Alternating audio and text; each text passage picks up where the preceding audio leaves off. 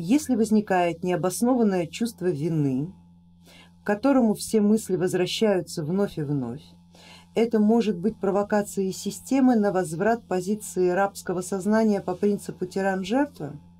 Может быть, Ольга, может быть. И провокацией системы, и самопровокацией может быть.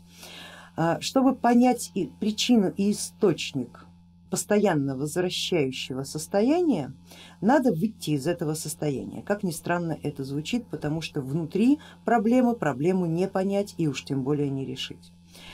А если вы владеете техниками второго базового курса, займитесь этой работой, начиная чистить астрал. Просто вычистите его так, что вам перестанет, а, перестанет давить это чувство вины. И только в тот момент, когда оно перестанет давить, вы сможете посмотреть на него со стороны и увидеть, а в чем собственно истинная причина. Моя ли вина? Тогда надо просто сделать так, чтобы вину исправить, выкупить или просто сделать эм, действие, которое нивелирует вину.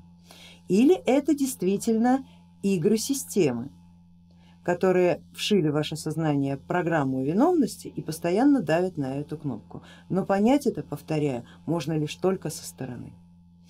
А если сложно избавиться от чувства, попросите у коллег, допустим, на том же нашем форуме, попросите диагностику, может быть они посмотрят и скажут, что это за причина. Но лучше бы, конечно, сами потому что ценнее всего это свой собственный опыт. Если кто-то что-то сделает за вас, это будет его заслуга, не ваша.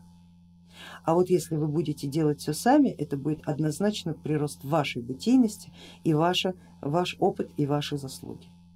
Всякое бывает, всякое бывает. Вот так вот в двух словах э, точно проблему не диагностировать, но обычно это вот их именно эти две проблемы, либо самонаказание, либо действительно эгрегориальное воздействие.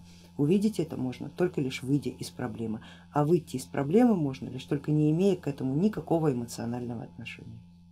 Вот такая вот парадоксальная, парадоксальная ситуация.